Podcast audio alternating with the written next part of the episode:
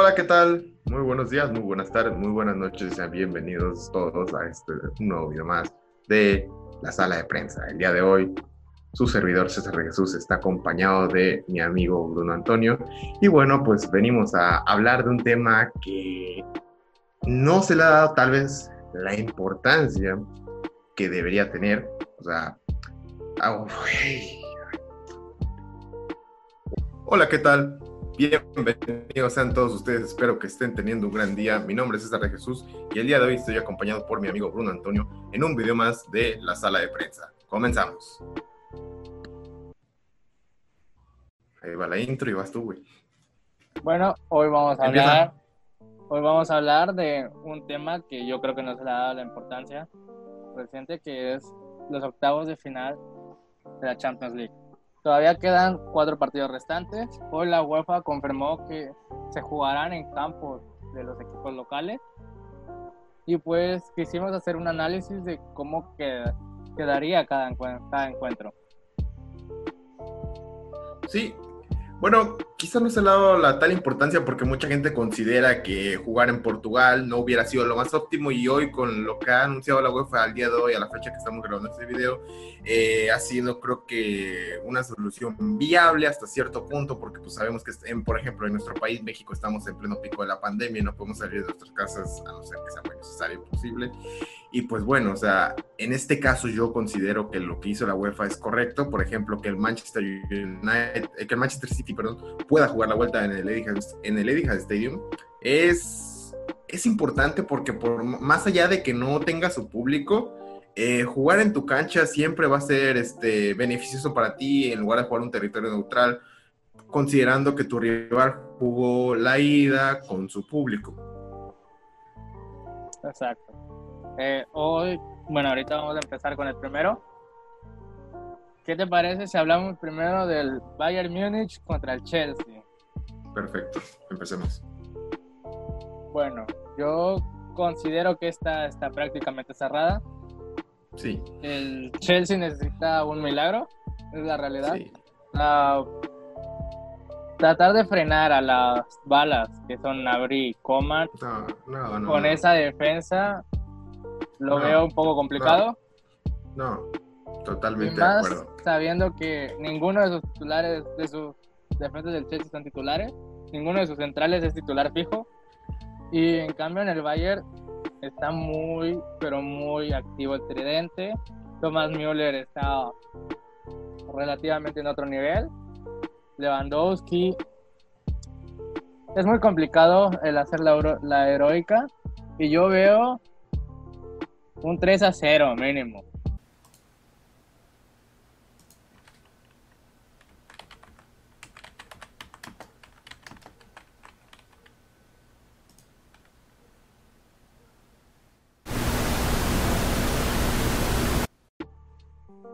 Sí, totalmente de acuerdo.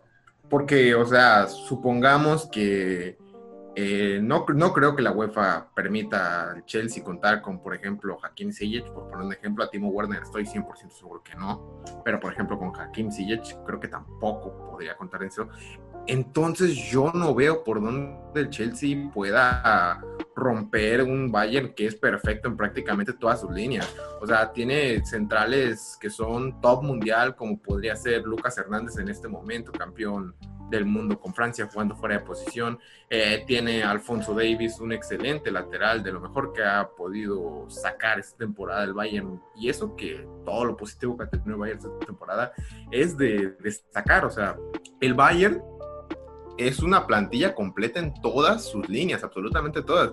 Que el Chelsea no tiene una línea en la que pudiera hacer frente. Es que si nos ponemos a ver jugador por jugador, este, línea por línea, el Chelsea no tiene medios reales con los cuales hacerle frente a un Bayern que funciona como un relojito. Sí, y lo, está más que claro, ya que ponte a pensar cuántos jugadores del Chelsea serían titulares en este Bayern.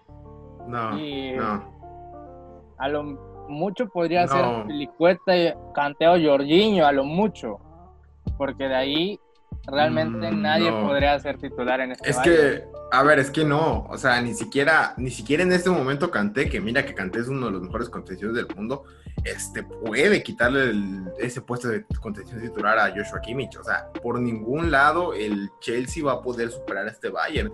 En la ida se comieron tres y espérate en la vuelta que no se coman otros tres, otros cuatro. Yo soy optimista y siento que el Chelsea va a dar un buen partido y que va a terminar 3-1 o 3-2, o sea, a favor del Bayern, obviamente, pero que el Chelsea se va a defender como no lo hizo en la ida, porque por su defensa es un carnaval completamente. Sí. ¿Te, parece si pasamos al siguiente? Está bien, vamos con. Vamos con el del Barça contra el Nápoles. Un partido complicado por la situación del Barça, que no vive su mejor momento. No el equipo no ha demostrado mejorar con Setien, más que Nada. el último partido que se vio un poquito de mejora, pero de ahí mm. poco y nada. Pero se, se enfrenta a un equipo también muy limitado hoy en día, que va creciendo cada vez más, pero que tampoco no le veo armas para eliminarlo pero ajá, totalmente de acuerdo. Yo, por ejemplo, si el Barcelona sale planteando el 4-4-2 en rombo que planteó contra, eh, contra el Villarreal, ese 4-4 en rombo que lo hablábamos fuera de cámaras, nos gustó mucho. Creo que si sale con esa formación, yo no veo por dónde el Napoli pueda contrarrestar una formación así. Por ejemplo, el Napoli tiene muy buen poder de ataque, tiene uno de los mejores centrales del mundo. Para mí el segundo mejor después de Virgil van Dijk.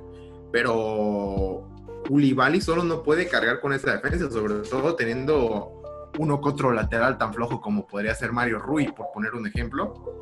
El Bayern, el, el Barça es superior y tiene que salir a ganar más allá de todos los problemas internos que tienes. Tienes en tus filas a uno de los mejores, si no es que el mejor futbolista de la historia. Tienes adelante a un francés que quieras o no es campeón del mundo, es top mundial. Tienes al lado al que es ya oficialmente el tercer máximo anotador de tu club. O sea, yo no veo realmente cuál sería el problema. El Barcelona, el único obstáculo que tiene el Barcelona en esa serie son ellos mismos. O sea, si el Barcelona se propone salir a matar, eh, ese partido termina 3-0, 4-0 sin ningún problema. El problema que en el Barcelona es defensivo, más que nada, porque yo no veo sólido a Piqué desde hace muchos años. Yo no veo sólido, por ejemplo, a Jordi Alba. Eh, es complicado, es complicado, pero teniendo a la muralla de Ter Stegen atrás, yo veo factible que el Barcelona avance. Sí, yo también creo que el Barcelona va a avanzar. Al Nápoles ya no le va a servir el juego de encerrarse, porque si se encierra, tiene, tiene que meterle un gol a fuerza si quiere pasar. Y a ver, el Barça con espacios es letal. Sí, sí. O sea, dale un metro a Messi y te va a hacer pedazo. Sobre todo teniendo, teniendo la opción de asociarse con Griezmann y potenciar a, por ejemplo, un delantero como podría ser Luis Suárez. O como podría, si el partido se le complica, puedes meter a alguien explosivo como Ansu Fati, puedes meter, eh, no sé, algo más, a Dembélé, por ejemplo, que ya va a estar para ese partido. Entonces yo no veo realmente, este, sí veo favorito al Barcelona y sí espero del Napoli un gran partido porque es un excelente equipo. Si hablamos de plantillas, la segunda o la tercera mejor de Italia y pues nada, espero que sea un gran partido, pero el Barcelona tiene la responsabilidad de avanzar, no hay ningún pretexto. Sí, yo también pienso lo mismo. Si el Barcelona, si cae eliminado es por ser por el Barcelona mismo, porque de ahí es el Napoli es un equipo muy, muy irregular. Esta temporada ha estado peleando el sexto lugar, ni siquiera ha estado en la la cima de la Serie A. Y va a ser interesante ver qué, qué plantea Gatuso para tratar de detener al Barça, que yo creo que va a llegar lastimado si no gana la liga y que eso puede, y que eso puede, puede hacer que el Barça crezca. Totalmente.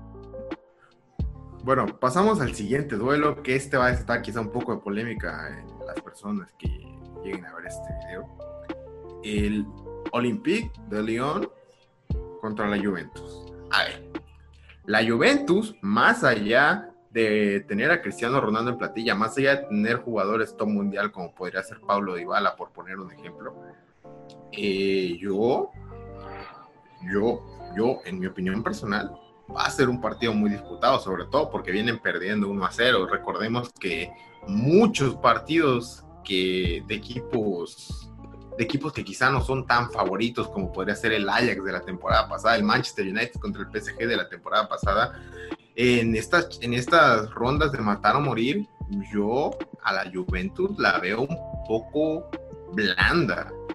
¿Por qué? Porque no encuentra un sistema de juego. Sarri tiene el vestidor totalmente roto. Lo ha aumentado, ha aumentado el nivel de separación entre él y el vestidor eh, por sus mismas declaraciones en contra de Cristiano, en contra de, la parte ofensiva más que nada.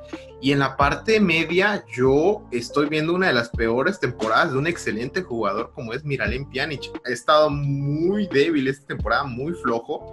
Y yo no veo realmente a la Juventus tan favorita. Para mí, estoy casi seguro de que va a avanzar por una forma u otra. Lo más seguro es que haya, no sé, un 1-0 y tiempo extra penales, porque el Olympique de Lyon es un equipo que se sabe defender y entonces yo, yo, yo presiento que la Juve va a avanzar, pero más por méritos individuales que por alguna situación de juego colectivo.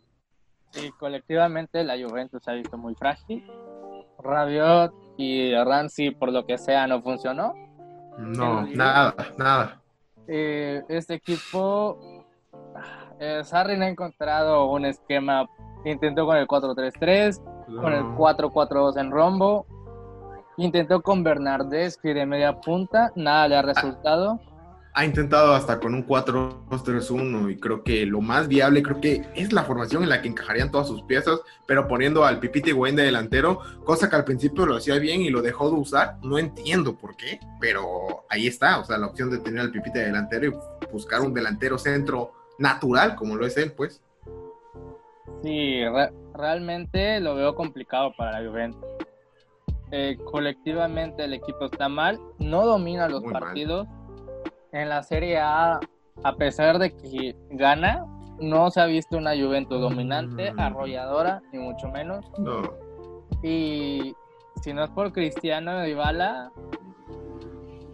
o Douglas Costa, que o Douglas, o Douglas Costa que en Champions suele ser un jugador que es muy diferencial, muy muy bueno. Douglas Costa es a fin de cuentas seleccionado nacional de Brasil, es un excelente jugador, es muy completo en las facetas ofensivas del juego. Y pues yo la verdad siento que la Juventus va a avanzar más que nada por esas cuestiones, por tener ese a esa gente arriba, no, no por un juego colectivo. Yo veo a la Juventus avanzando, pero por una situación de, actuaciones individuales, como podría ser un centro de Dybala Cristiano, un quiebre de Douglas Costa, cosas que suelen pasar porque a fin de cuentas la calidad de los futbolistas está ahí y obviamente si nos ponemos a analizar es muy superior a la Juve, pero en el juego colectivo el Olympique de Lyon hay que tener mucho cuidado porque lo que ha hecho Rudy García con este Olympique de Lyon es, de respetar, la verdad, incluso con un Memphis Depay que está prácticamente roto y no va a estar hasta la siguiente temporada. Sí, y más que se encontró un Olympique de León mal, porque muy mal. El trabajo que hizo Juninho, Silviño, pues no funcionó. No. No funcionó para nada. No, no, no, no, les enseñaba a patear tiros libres. En la, en la Liga eh, quedaron octavos. Sí, no. Mala temporada. Pero en esta Champions han sabido defenderse, han sabido jugar bien eh, sí, lo, sí veo con bastantes posibilidades de pasar al Olympique de León. Aunque también hay que ver el tema del ritmo, en qué ritmo lleguen, porque la Liga pues se suspendió. Pero, por ejemplo, en la ida, para mí en la ida debió haber sido un 2-0. Mínimo, sí. Porque el primer tiempo fue un baile o sea, tuvo bastantes más posibilidades de meter el segundo el Olympique de Lyon que la Juventus el primero. Pero creo que la calidad eh, individual va a diferenciar esta eliminatoria. Sí, totalmente de acuerdo. O sea, el Lyon es más en conjunto pues más, mucho más en conjunto, pero a fin de cuentas la, Juventus tiene ese toque de calidad individual que no tiene en este momento el Olympique de Lyon. Tal vez si estuviera en condiciones Memphis Depay de jugar, pues sería otra cosa, pero como no lo está, pues yo dudo que de que el Lyon pueda sostener ese 1-0 que sacó de Lyon. Ok, vamos con el último duelo. Real Madrid contra Manchester City. Se juegan en el Etihad. En el Etihad. Se juegan en el Etihad. El duelo de Manchester City contra el Real Madrid es el más interesante de estos cuatro los que vamos a hablar el día de hoy. ¿Por qué? Porque a pesar de este, no tener quizás un mejor estilo de juego, algunos años el Madrid sabe, sabe cómo se juegan estos duelos de eliminación directa, sabe jugar eliminación directa, cosa que al City, sobre todo en la etapa con Guardiola, le ha costado muchísimo. Recordemos la temporada pasada, cómo llegaban ampliamente favoritos y fueron derrotados por, un, por unos Spurs que la verdad algo flojos, sin Harry Kane. Y pues yo yo en este momento pondría como favorito totalmente al Manchester City para avanzar. En este momento tienen al mejor jugador de la Premier League como es Kevin De Bruyne. Llega en un excelente momento, llega en uno de los mejores niveles de su carrera y sobre todo por el sistema táctico que siempre ha implementado Guardiola, ese 4-3-3 eh, reconocido, contrastadísimo. Es sería mucho, ya sería mucho hablar de lo excelente técnico que es Guardiola, pero aún así yo considero que al City le va a costar el Madrid, este, se va a morir, va a salir a morirse en la raya en el y va a ser un excelente partido. Yo, yo en mi opinión, considero que lo más lógico es que avanzar a Manchester City, pero el Madrid es el Real Madrid y siempre va a terminar de sorprender. Sí, el Real Madrid es un experto en remontadas, es un experto en clasificaciones que no se creen que van a suceder. Sí. va a ser un partido interesante. El Real Madrid va a llegar con el ánimo de que posiblemente gane la liga.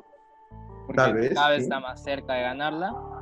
Muy el, probable, muy probable. El Manchester City va a venir con las ganas de ganar la Champions porque puede que sea su única opción en dos años. Hay que ver lo que sucede con la FIFA. Y con, el TAS. Con el TAS. Y a ver si le reducen o no. Pero yo creo que los dos equipos van a salir a matar y a morir. Sí. dos bajas importantes, dos bajas importantes, el Kun Agüero y Sergio Ramos. Bueno, aunque el Kun Agüero no jugó en la ida tampoco. Eh, va a ser un juego interesante, ver qué plantea el Madrid para parar a Kevin De Bruyne. También qué, qué defensas va a escoger al City, aparte de la Paul. Si va a jugar Fernandinho en central, si va a jugar Rodri o Fernandinho en la contención. Va a ser, va a ser muy interesante si juega Sinchen con Mendy, si juega Foden. ¿Qué, es, ¿Qué es que va a plantear Guardiola? Porque en la ida el planteamiento de Guardiola fue muy, pero muy extraño. Algo. Porque jugó Bernardo Silva en punta, muy solitario, y Gabriel Jesús. Y, Tirado a una banda. Sí, y Ryan Marés tirados a la banda con mucho ida y vuelta. sí, bastante sacrificio de los delanteros que funcionó en el City. Y que sí yo creo que va a pasar el City, igual. Sí, es. Yo, yo considero que el Manchester City debería, si la lógica se pone, avanzar por el Madrid. Se puede sacar, este, no sé, un gol de Hazard de la chistera y empezar a, a construir. Pero yo viendo las cosas como están, el Manchester City en este momento es más equipo que el Real Madrid, las cosas como son. Y más allá de tener la baja de Sergio Ramos, pues creo que le va a pesar le va a empezar a. Y el Madrid va a recuperar a Hazard y a Asensio. Sí. El City pudo haber recuperado a Sané si no se hubiera ido al Bayern. Pero pues. Pero. Pero estuvo toda la temporada sin él. Puede, puede estarlo en esta temporada, en este final. Interesante la interrupción que va a tener Foden, si, si van a jugar o no, porque en los últimos partidos ha jugado más, ha estado más enlazado con el equipo y ha funcionado de buena forma. Interesante lo que va a hacer Guardiola. Bueno, esto sería todo. Espero que les haya gustado. Nos vemos en el siguiente video. Eh, no olviden suscribirse, darle like. Y hasta pronto. Bye.